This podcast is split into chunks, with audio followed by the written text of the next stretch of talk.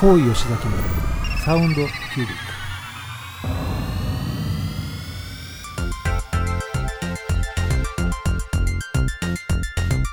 ク。この番組はこだわりの音楽と最新の時事、経済ネタまで幅広いテーマでお届けする大人サロン番組です。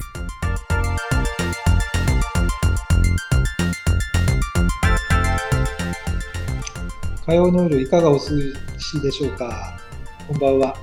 甲吉崎です。アシスタントの川島のり子です。吉崎さん、お誕生日おめでとうございました、はい、ありがとうございました新鮮、あの新生吉崎さんですね、今日はね。新たに年を、えー、まだ変わったわけじゃ、わけじゃないんですけども、はい、えー、一応年を重ねまし、重ねましてですね、はい、ちょうどね、あの日曜日の日でツイッターでメッセージをいただきまして、はい、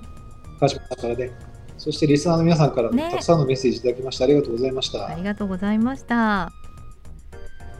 再放送の次の日だったんですよね。そうね、えーはいえー、と再放送が終わっている翌日で、うんはい、まあ、ちょうど週末だったんですけれども、おかげさまで静かに静かにご家族と心穏やかにすることができました、うん、よかった。ただいつもとちょっと違う場所になんかね、いらっしゃるような雰囲気がはい、えーと、はい、新生ごじゅうごを迎えているのだいいっかいめはですね、はい、今日はなんと鳥取県の倉吉市というところに来ております。ずいぶんまた少し離れた場所に行かれたんですね。ちょっと飛行機に乗ってですね、はい、なんですけれども、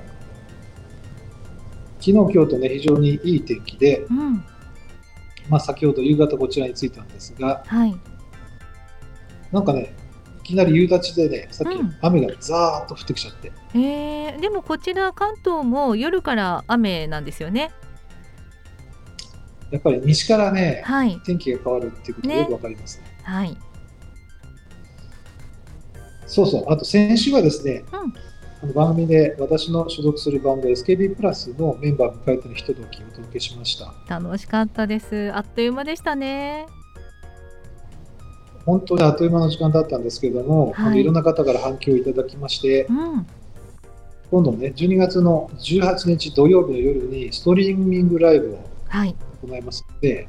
ぜひね、あのご興味ある方、そちらの方もご覧いただければと思います。楽しみにしています。よろしくお願いします。お願いします。では、えー、今週もですね、このコーナーから始めたいと思います、はいはい、今週のサウンドキュービックニュース。まずはじめに、全米でアパートの家賃が急上昇しています。南フロリダがその筆頭で、ニューヨークも引けを取らない状況になっています。マイアミとウェストパームビーチ、フォートローダーデールではじゅうがつの賃料が前年同月比 さんじゅうろくパーセント と急激に伸びています。ニューヨーク市の都市部でも さんじゅういちパーセント 上昇したことが、不動産サービス会社レッドフィンのリポートで明らかになりました。このリポートによれば、月間の伸び率は平均で じゅうさんパーセント と、少なくともにねんぶりの高さとなっています。大都市圏ではシアトルやオレゴン州ポートランド、テキサス州オースティンなども米国の平均を上回る結果となりました。不動産サービス会社レッドフィンのチーフエコノミストダリル・ペアウェザー氏は、人気が高い都市の一部での家賃高騰は全体的な住宅不足を示唆している。それは売りに出されている住宅にとどまらないと述べました。えー、今日の最初のニュースはですね、はい、皆さんあんまり馴染みがないニュースから。そうですね、はい、ありがとうございます。アメリカの住宅事情、しかも賃貸バケットっていうことなんですけど、うん、なんと賃料がいちねんかんで さんじゅうろくパーセント も上がっちゃうと。これ困りますよね、住んでいる側からしたら、ね、これってすごいですよね。 さんじゅうろくパーセント ですよね。住んでいられない方たちはそこにいないのかもしれないですけど、ちょっと厳しいですよね、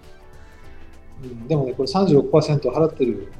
まあ、あの上昇して払ってる人がいるということなので、はい、まあ、何がポイントかというと、うん、まあ、それだけ物価が上昇してるということですね。ああ、そうか。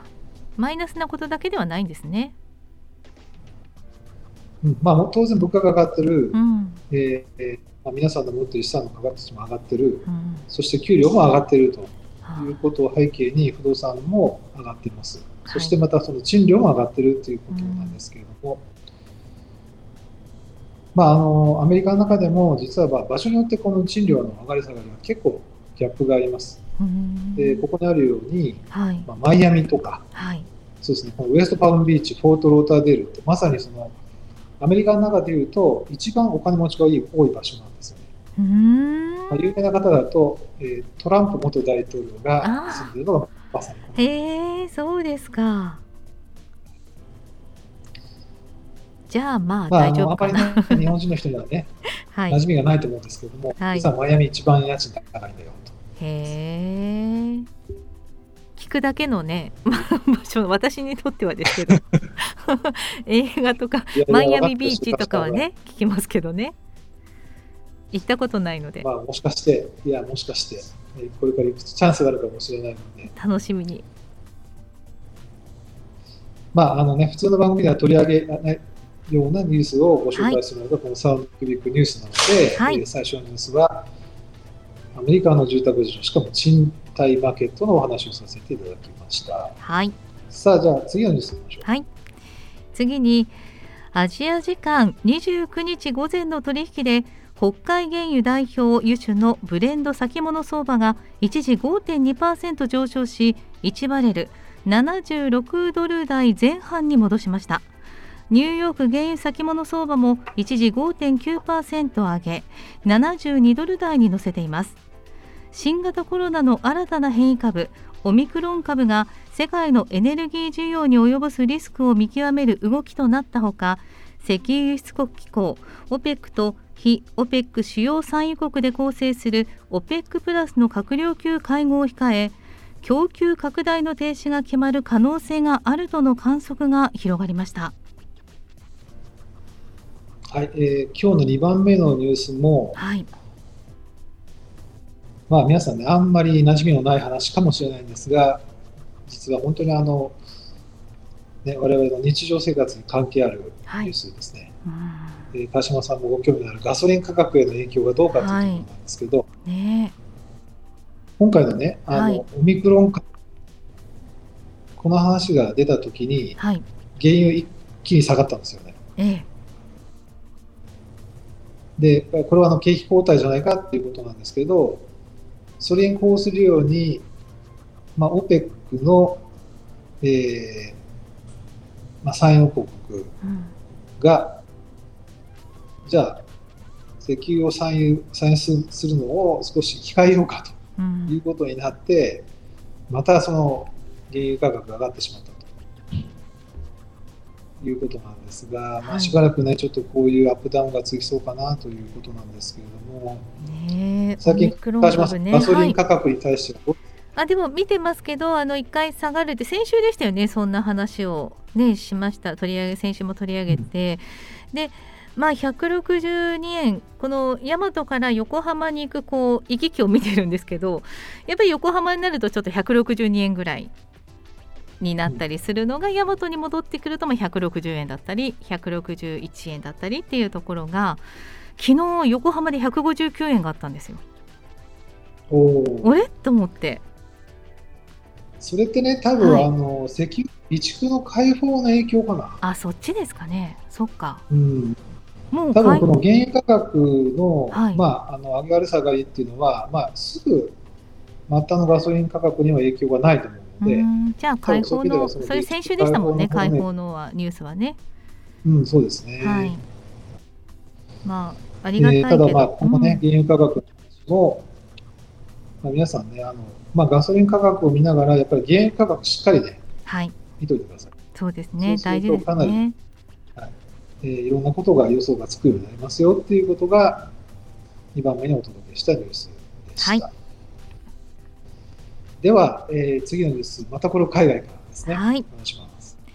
ゴールドマンサックスグループのエコノミストは、新型コロナウイルスの新たな変異株オミクロンが世界の成長に及ぼす影響についてよっつのシナリオを示しました。いずれのシナリオが現実となるかが不明のため、経済予測を調整するのは時期尚早だと付け加えています。はい、えー、さんばんめにお届けしたニュースは、はい、オミクロン株による世界経済の影響という随分ですね、はい、えー、大げさなニュースなんですけれども、うーんゴールドマンサックスからさ早速ですねレポートが出たんですが、はい、えー、とシナリオがよっつということですね、うん、大きく悲観的なシナリオ、はい、最悪シナリオ、そして過剰反応シナリオ、うん、あとは楽観的ということですねのよっつなんですけど、まあ、あの悲観的とか、はい、えー、最悪っていうのは、まあ、大体皆さんがイメージされるように、まあ、感染力が強くて、でまたあの世界各地で、えー、鎖国状態になってしまって、まあ、景気も影響も出るでしょうと、うん、いうことですし、まあ、一方で、えー、過剰反応、はい、過剰反応シナリオっていうのがちょっと新しいシナリオだと思うんですね、うん、まあ、やはりデルタ株のケースがあるので、はい、今回そのオミクロンに対して、まあ、非常に各国とも警戒を詰めているんですけれども、うん、警戒を詰めすぎちゃって結局景気が悪くなっちゃうというのが過剰反応シナリオということなんですが、うん、まあ、なかなかこの辺のバランス取るのは、ね、難しいですよね。そうですね。でもあの国内初確認されたじゃないですか、オミクロン株にね、はい、あのかかってしまったから ね, そうね、そういったところでこの後どうなっていくのかなっていうちょっと気にはなりますよね。川島さんの周りではなんかこのニュースに反応されている方いますか？私の周りではいないんですけど、そのクリニックにあの今案内係でお手伝いいてるじゃないですか。そこで、はい、コロナのさんかいめの接種の予約はしていないのかっていう問い合わせが増えてます。ああ、やっぱりそういうことなんだ、はい、それがもうすごいインフレ、今まではインフルエンザだったんですけど、多分このオミクロンだと思うんですよね。その影響で今もうあの問い合わせてないんですね。コロナのワクチンって大体皆さんもう接種されていると思うので、でもさんかいめはいつからですかっていう、かなりあのちょっとなんだろう、早く打ってくださいっていう強い感じで問い合わせをされる方が多いです。うんうん、今そういうお問い合わせに対してはどういうふうにまだ決まっていないので、インフルエンザのワクチンですら足りない状況なんですよ。今少ないんですね、今年は。なので予約もできないという感じで、で私たちの抗体が今どれぐらいあるのかって先生があの採血をして調べてくださっているので、私たちの抗体が低くなってたらワクチン打つのは早くなるし、そんなにまだ抗体大丈夫かなって言ったらもうちょっと先になりそうです。うん、はい。いや本当に現場感のある話ね、ちょっとお伝えできるものがあってよかったです。ですね、はい、ありがとうございます。さあということでですね、はい、えー、とみっつのニュース、えー、時事ニュースをお届けしたところで今日のいっきょくめもあのかけたいと思います。はい、えー、と今日のいっきょくめはですね、えー、くず谷あくずやか、はい、くずやようこさんという、えー、シンガーソングライターの方、結構もう長くやってらっしゃるんですが、この方が、まあ、まさにはちじゅうねんだいのシティポップのサウンドなんですけれども、えー、新曲を出されました、えー、こちらをお届けしたいと思います。えー、くずやようこさんでハニー。はい、えー、聞いていただいておりますくずやようこさんの曲ですけれども、ハニーという曲ですが、鹿島さん初めてでしょう。はい、素敵な歌声だなと思って今調べちゃいました。そうでしょう。はい、素敵なことですね。この方はそうなんですよ、うん、あのあまり、ね、メジャー化してないんですけど、はい、これから有名になるんじゃないかなというふうに思いますので、ね、ぜひ皆さん注目していただきたいと思います。他のちょっと曲もチェックしたいと思います。お願いします、はい、では鹿島さん、次の音楽ニュースお願いします。はい、神宿の一ノ瀬美香がじゅういちがつにじゅうよっかをもってグループを脱退したことが発表されました。一ノ瀬の脱退はメンバーおよびスタッフの間で何度も話し合いを重ねた上で決定したとのこと。神宿運営スタッフは一ノ瀬脱退の報告とともに、正直に申し上げると今でも諦めきれない気持ちでいっぱいですとコメントしています。一ノ瀬はにせんじゅうよねんの結成時よりオリジナルメンバーとして活動、近年は高い歌唱力で注目され、テレビ朝日系カンジャム完全賞あ完全燃焼で女性アイドルのすごいボーカリストじゅうにんのひとりとして取り上げられたことも話題となりました。アイドルグループの神宿なんですけども、はい、この番組でもですね、私がライブにいたということで取り上げたんですが、はい、なんとリードボーカリストの一ノ瀬美香さんが脱退というですね、ね大変残念なニュースです。吉崎さんにも衝撃が。そうね、ちょっと僕個人的にはこの神宿ね大変応援していますので、うん、ショックではあるんですが、はい、まあねちょっと体調崩されたということなので、まあ、ぜひねあの回復されてまた活躍していただきたいなというふうに思います、うん、はい、本当にこのすごいボーカリストじゅうにんのひとりとしてね、関ジャ、あの関ジャムの、はいね、あのテレビ番組で取り上げられてすごい注目されている方なんで、うん、えー、なんとかねまた復活していただきたいなと思いますが、今日のにきょくめはですね、はい、えー、この、えー、一ノ瀬美香さんを大胆でフィーチャーした神宿のバラードナンバーライオンをお届けします。はい、えー、聞いていただきました神宿、えー、フィーチャリング一ノ瀬美香でライオンという曲をお届けしました。この曲は本当に名曲だと思うので、ぜひねあの配信の方では皆さん聞いていただきたいと思います。さてですね、えー、今日はですね、あのこっからが本番なんですけど、これまでも、えー、配信をご覧いただいている方は私の横にあの男性の方がいらっしゃるということがお分かりだと思うんですが、今日ゲストにですね、えー、この鳥取県倉吉市の中の、えー、もう大人気のカフェバルコスコーヒーというところにねお邪魔してます。今まさにあのごじにあのお店が閉まって閉まったお店の中もう貸し切り状態でですね、この配信というか収録をしてるんですけれども、えー、このバルコスコーヒーの運営をされてらっしゃる芦田さんにね今日ゲストにまず来ていただいております。芦田さんどうもあよろしくお願いします。さあこのバルコスコーヒーなんですけれども、えー、どういうお店なのか。はい、えー、っとハンドバッグのですねバルコスさんの本店ですね、本社がある、えー、と一角にですね、えー、ちょうどいちねんまえのじゅうにがつにですね、えー、とオープンした、えー、サンドイッチとあとコーヒーが楽しめるお店です。まずあのね多分聞いてらっしゃる方、ハンドバッグのバルコスっていうねところが出てきたんですけども、あこのバルコスからバルコスコーヒーって名前がついてるわけです。そうです。ですね。はい。なるほど。ちなみにこのハンドバッグのバルコスについてはまたこの後半で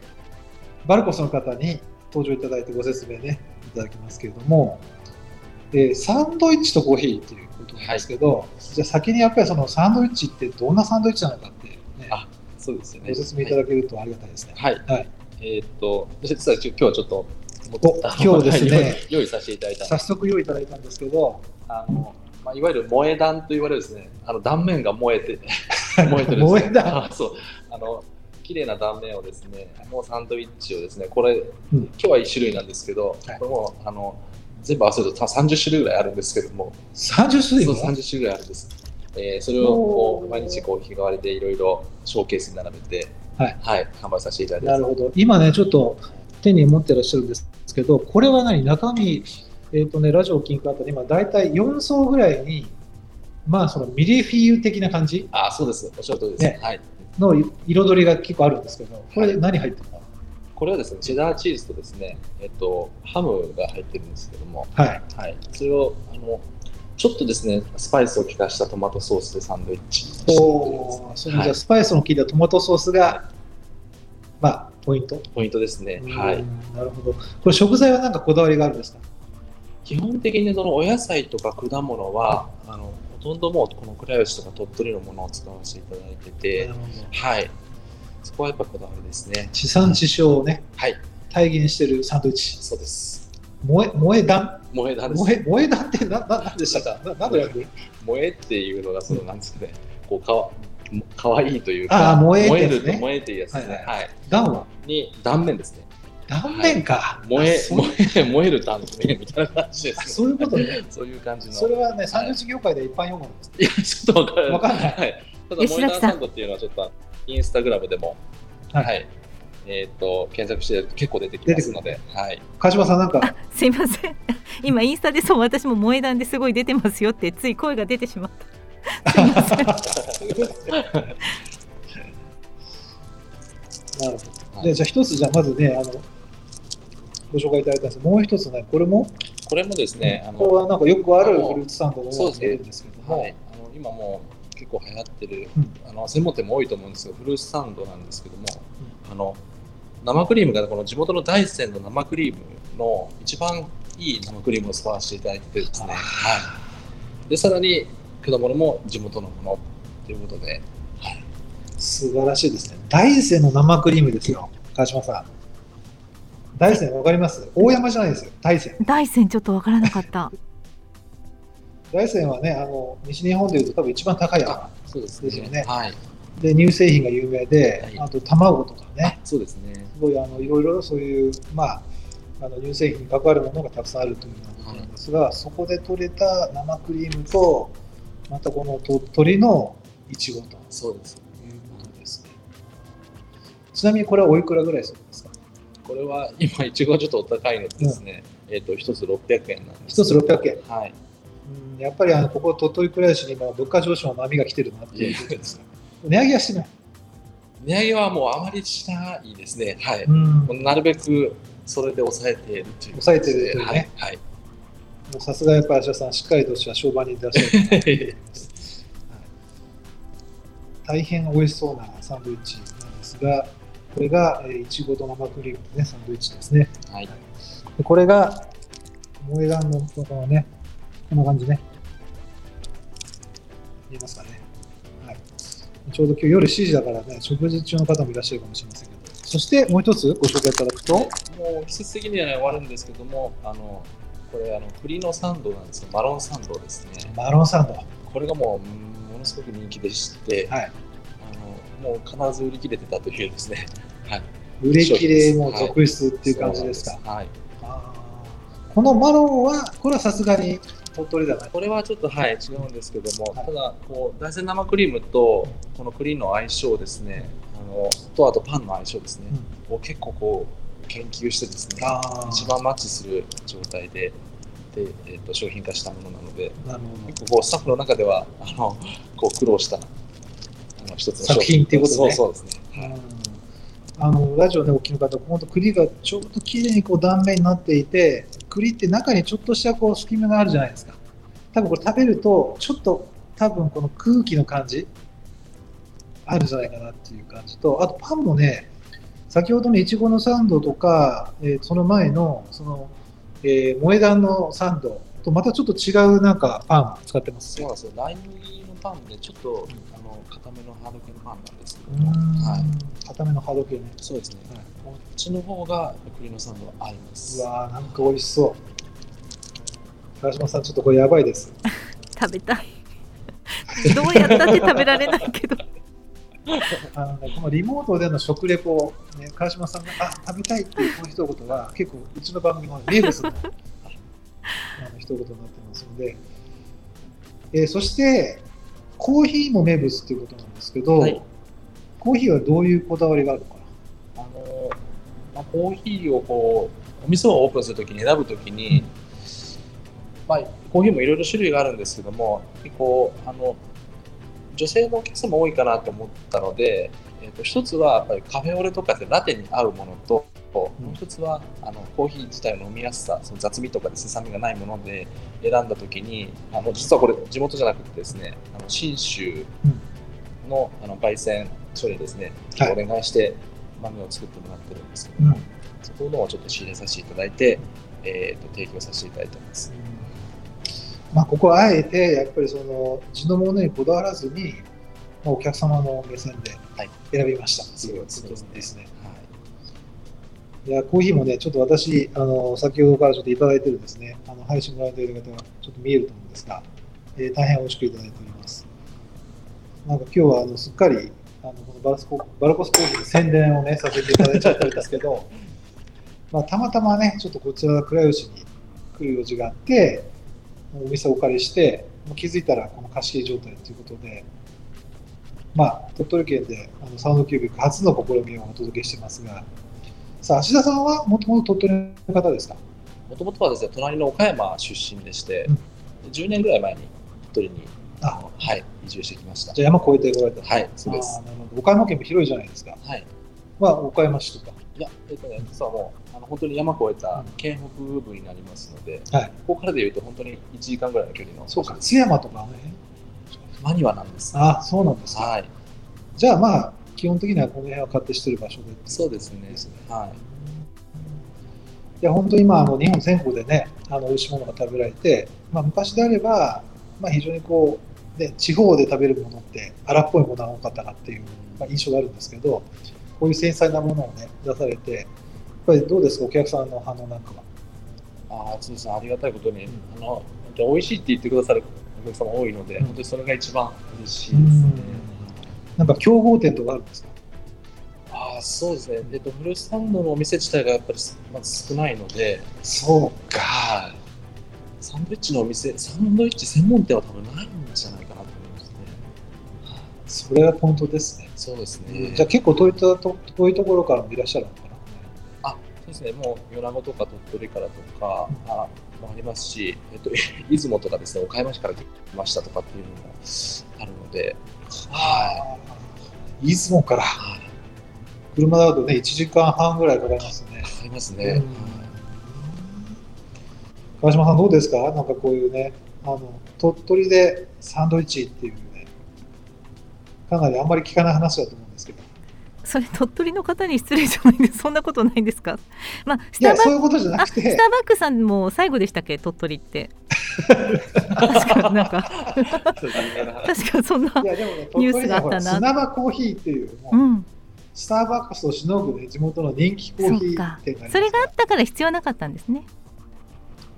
ということですね。うん、私いつも鳥取空港でも砂場コーヒー必ず飲んでから、えー、やっぱりいろいろなところに行かれるとね、そういうあの味わうことができていいですね。そうですね、普通のまあ生鮮食料品だけでなく、まあ、こういうコーヒーだとかサンドイッチとか、うん、まあ、いろんなものをね味わったりしてますね私もね、はい、さあということで芦田さんにお話を伺ってきたんですけども、はい、音楽番組なのでサウンドキュービックがですね、えー、曲をね選んでいただきました、はいはい、選んでいただいた曲は何でしたでしょうかね。はい、あの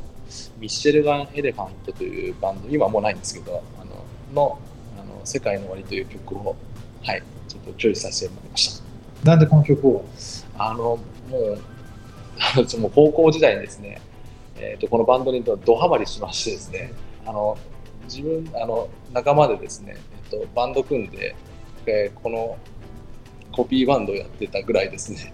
とんでり込んだバンドなんですね。でも結構こう、ハード系のロックンロールなんですけど、大好きで、はい、もうモチベーション上げるときに聴いてます。はい、芦田さんがですね、モチベーション上げるときに聴く、はい、この曲、じゃあ、えー、ぜひね、はい、皆さんにも聴いていただきましょうか。では、じゃあ曲紹介をお願いします。あ、はい。はい、えっと、ミッシェルガン・エレファントで、世界の終わり。はい、聴いていただきました。えー、ミッシェルガン・エレファントの世界の終わりという、えー、ハードの曲ねお届けしましたが、次はですね芦田さんに続きましてこのバルコスというこの会社、まあ、ハンドバッグのメーカーということで先ほどご紹介があったんですけども、このバルコスの、えー、取締役のですね高田さんに横にお座りいただいております。はい、よろしくお願いいたします。ここね、ちょっとご説明するとね、はい、あの本社の社屋で、社屋の向かって一番右側にあのこのバルコスコーヒーがあるんですよ、はい、それでその左側の方に本社がね、そうです、あとショップがあるんですよ、ね、はい、えー、っとこの倉吉市 の, この川のそばにこの大きな建物があってショップがあるんですけど、はい、このショップって一区分ですかね、来られるんですよです、ね、はい、あの本当に田んぼの真ん中にポツンと会社があるようなところなんですけども、あのテレビ通販で弊社のことを知っていただいたお客様が本当に全国から、今ちょっとコロナで少し減ってしまってますけども、全国から皆様の観光地のように、うん、お越しいただいてお買い物を楽しんでくださってます。全国っていうのは本当じゃ北は北海道から南は九州、そうなんですよ。アウトレットセールとかは本当にもう東京とか横浜とか、このアウトレットセールの日程をホームページ調べて、うん、バスに乗ってバスに乗ってね来られてるお客さん、そうそうそう、本当にゴロゴロ引いて、うん、バスで来られて、そうなんですよ、すごい本当にありがたいです。なんかほとんど生鮮食料品、なんか道の駅になんか野菜買い出してきましたみたいなのにそうですね、うん、はい。さあバルコスというこの会社なんですけど、はい、ね、あの皆さん、まあ、女性の方は、ね、結構馴染みのある方もいらっしゃると思うんですけど、うん、ね、テレビで結構テレビショッピングなんかでね、そうなんですよくね、はい、これがにまんえんなんですかとか、これがいちまんえんなんですかみたいな、そうなんです、感じで番組で見たりするんですけど、はい、タレントさんに出ていただいて、あの商品コラボする時もありますし、うん、あの新しいあの弊社の新商品ご紹介する時もあるんですけど、あのテレビ通販のにじゅうきゅうふんのよく健康食品とかがやってるようなインフォマーシャルと呼ばれる自社で制作した番組をテレビ通販で、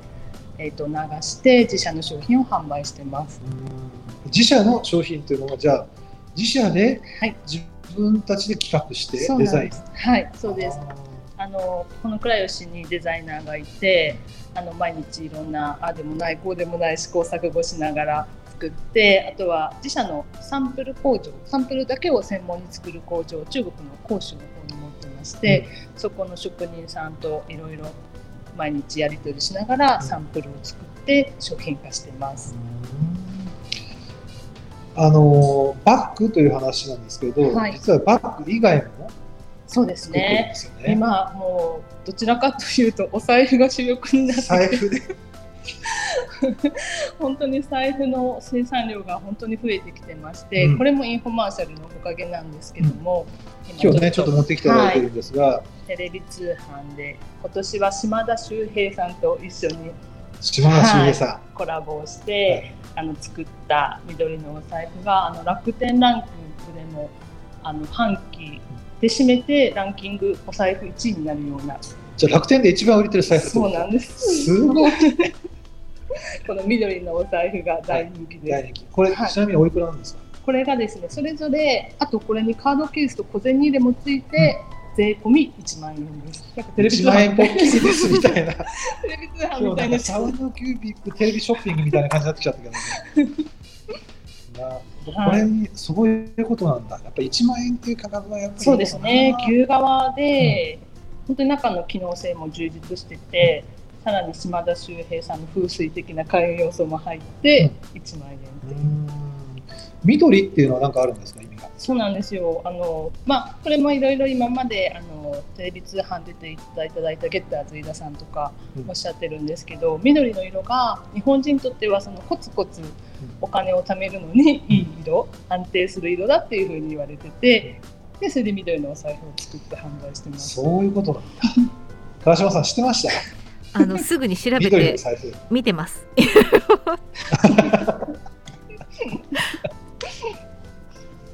いやでもね、財布ってね、なんかあんまりこう買い替えるイメージが僕の中ではないんですけど、うん、はい、なんかやっぱりあれですか、女性の方は結構買い替えるんですか？そうですね、うん、あのその風水的にもうちでテレビ通販で言ってるのはやっぱり千日財布、さんねんに一度はあの買い替えていただいて、綺麗な状態でお使いいただくと、うん、お金が貯まるかもっていうということだそうですよ、川島さん。はい、もちろん存じておりますよいやでもね、この財布、はい、でもじゃあハンドバッグの方なんですけど、はい、ハンドバッグではどんなその商品を出されているのかな、ハンドバッグもあのテレビ通販で販売してるお得な商品もあるんですけど、うん、今手元に準備したのが花アフっていう花、はい、折り紙を本質に作ってまして、うん、いろいろ形が変わるんですよね。変わるんですね、はい。これね、ラジオを聴く皆様ね、ちょうどね今ね四角い箱だったものがそこにこういろいろこうなんていうのスナップボタンがあって折れる線がついてます、ね、折れる線がついてる。でこれをこう外していくとその四角いそのねあの正方形のまあなんていうのねトートバッグがこれが要はフラットな感じのバッグに変わってしまうっていうね、はい。これがねご通りいつつの使い方をしていただけるようなバッグで、これがですね日本の、まあ、折り紙っていうのをコンセプトに作ってるので海外からすごく、うん、あの評判がよくて、うん、イタリアの展示会ですとかパリの展示会でたくさん海外のバイヤーさんが受注をつけてくださって、うん、今ではタイではちてんぽぐらいですかね。えタイで、はい、はちてんぽ、はい、八嶋さん聞きました。タイではちてんぽねえバルコスのバッグこれ専門ということでしょ。そうです。バルコスのショップね、花屋さんね。はい。じゃあタイの方にも有名なんです。そうなんです。うん。さあこれはでもちなみにおいくらぐらいなんですか。これがね、いちまんはっせんえんだったと思う。税抜き。いちまん税抜きいちまんはっせんえんだったと思うっていう微妙な発言なんですけど、いずれにしてもそのぐらいのね、まあさんまんえんよんまんえんとかじゃないですよね。はい、そうですそうです。ということですね。はい。まあ、いちまんえん台で、まあ、手軽に、はい、まさにこのじゅうにがつクリスマスシーズン、そうですね、ちょっとしたプレゼントに、はいね、ぜひこの真っ赤な色を今日ご用意いただいてるんですけど、まあ、女性にねカラフルな、はいね、色展開まさにその真っ赤なバラとともにこの真っ赤なバッグをお渡しするとこうハートキュンキュンみたいなちょっとかなりテレビショッピング入ってますけども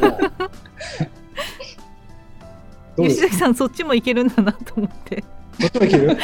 この間の 食, 食レポ結構うまくいったんですけどあの生稲晃子さんのコンビニのお店でね、はい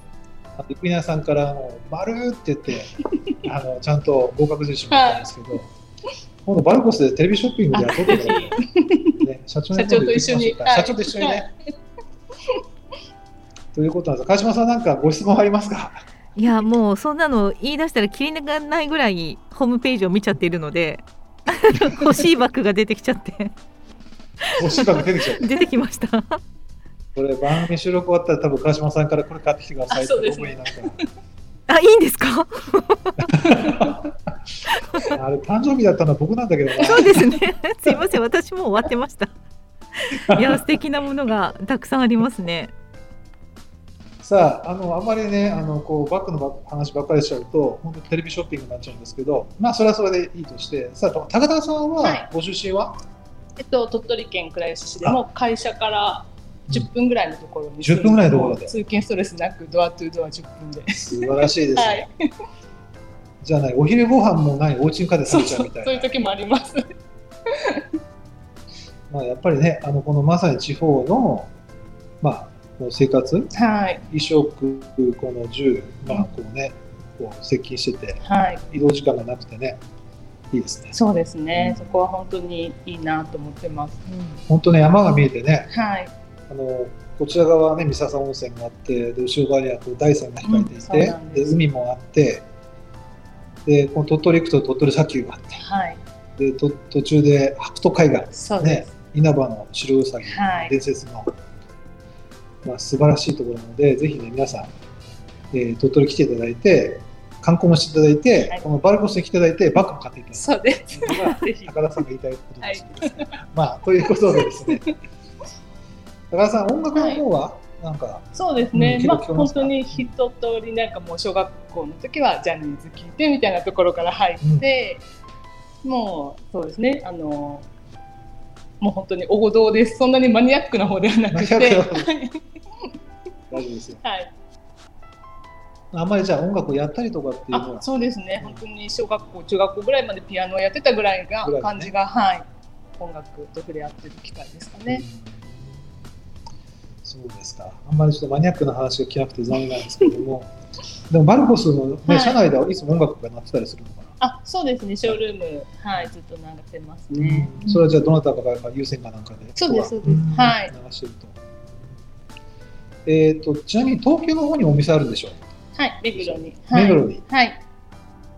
じゃあ目黒の方でもこういうセールとかもあるし。あ、そうですそうです、うん、川島さん目黒がそうです。今もうその日にちはいつだろうとすいません情報をもらってきてください。はいはい、あのしっかり私通じて、はい、あのね、川島さんにもお伝えします。必ず伺います。まあ、ぜひあの、ね、あの目黒の方にお越しいただければと思いますし、はい、また、ね、リスナーの皆さんね、テレビショッピングとか、うん、まあね、楽天、はい、そうですそうです。逆にこれどこで買うと一番お得だったりとか、もしくは、はい、なんか一番こうなんていうのかな、あの便利だったりとか、えっと、お店はですね、やっぱりこの倉吉本店のお店が一番たくさん商品を見ていただいて、うん、あとは目黒のお店が続いて、うん、たくさん実際見ていただけるところなんですけども、あとはまあやっぱり今多いのはホームページ、あ イーシー サイトですね、うん、楽天 イーシー サイトをついてのご注文がすごく増えてます、うん、はい。じゃあ、まあ実際にちょっとどっかでも見ていただいて、まあ、イーシー サイト、バルコスの イーシー サイトで注文いただくと、はい、ね、いうのが一番いいですね。はい、はい、ということで、はい、今日楽天ポイントごばいです。ですね、今日は高田さん、えー、東島君、高田さんにゲストにお越しいただいて、さあじゃあ高田さん、はい、えー、とですね、音楽番組なので今日リクエストをいただいてるんですが、はい、うん、今日の曲はですね、はい、カーペンターズのトップオブザワールドにしました。はい、ううね、はい、先週もねカーペンターズごめんなさい。でもまあこれはあの僕の所属するバンドがカバーした、はい、クロスという曲だったんで一瞬クロスいいかなと思ったんですけど、はい、トップオブザワールドでね、はい、じゃあ曲紹介、じゃあ改めてお願いします、はい、これ緊張しますね、はい、はい、じゃあカーペンターズでトップオブザワールドお願いします。聞いていただきましたカーペンターズのトップオブザワールド。吉崎さん、お届け、はい、どうぞ。あの今日のテレビショッピングならぬラジオショッピング聞いていて、うん、そっか、そういう風にあの吉崎さんいろいろなものをご紹介できるんだなと思ったとともにですね、かゆいところに手が届いたというか、あ、あの私どこで買うのが一番いいのかって思ってたんですよ。なぜならインターネットで調べると値段がバラバラだったから、うん、どこで買うのが安いのかなって私がちょっとこっちで調べてたので、うわ、なんといいところを聞いてくれたと思いました。いやー、多分川島さんね、はい、ちゃんと細かいところまでチェックされるからね、もうどこで一番、ありがとうございます。もうね、いい商品見つけちゃいました。もう見つけちゃった。カバンとお財布がくっついてるやつでね。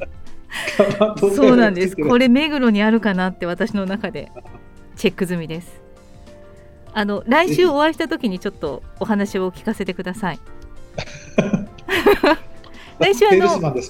はい、ということで生放送なんですよね。そうですね。来週はですね、じゅうにがつのだいいっ週生放送でお届けしますね。はい。久しぶりですね、お会いするのもね。スタジオに伺いますので、はい、年内ラストの生放送ですね。そうですね、はい、あと年末も特番があるかもしれないですね。はい、かもよろしくね。まだ確定ではないんですね。ありがとうございます。楽しみにしています。そうですね、はい、ご上層を楽しみにしています。リスナーの皆さんも楽しみにしてください。今日はそちら の, あの初めての場所で倉吉というところからでしたが、いかがでしたか？そうですね、ちょっとね、まあ、このカフェでこう独り占めして収録するって結構気持ちいいかもしれない、ね、ええ、でもその周りには誰もいないんですか？あの、ね、先ほどゲストに出ていただいたお二人はいらっしゃいますけれども、はい、それ以外の方はいらっしゃらない、えー、でもお二人に注目されながら、で、あのお二人はお仕事されてます、ね、あ、そうですか。皆さんそうでお忙しいのにね、はい、お付き合いいただいて、ね、ありがとうございます。感謝です、はい、またあのリモートだからこそできたあのこういった放送だったと思うので、うん、はい、今日は知らない土地から知らないこうお店だったりとか情報をありがとうございました。ね、エフエム大和で鳥取から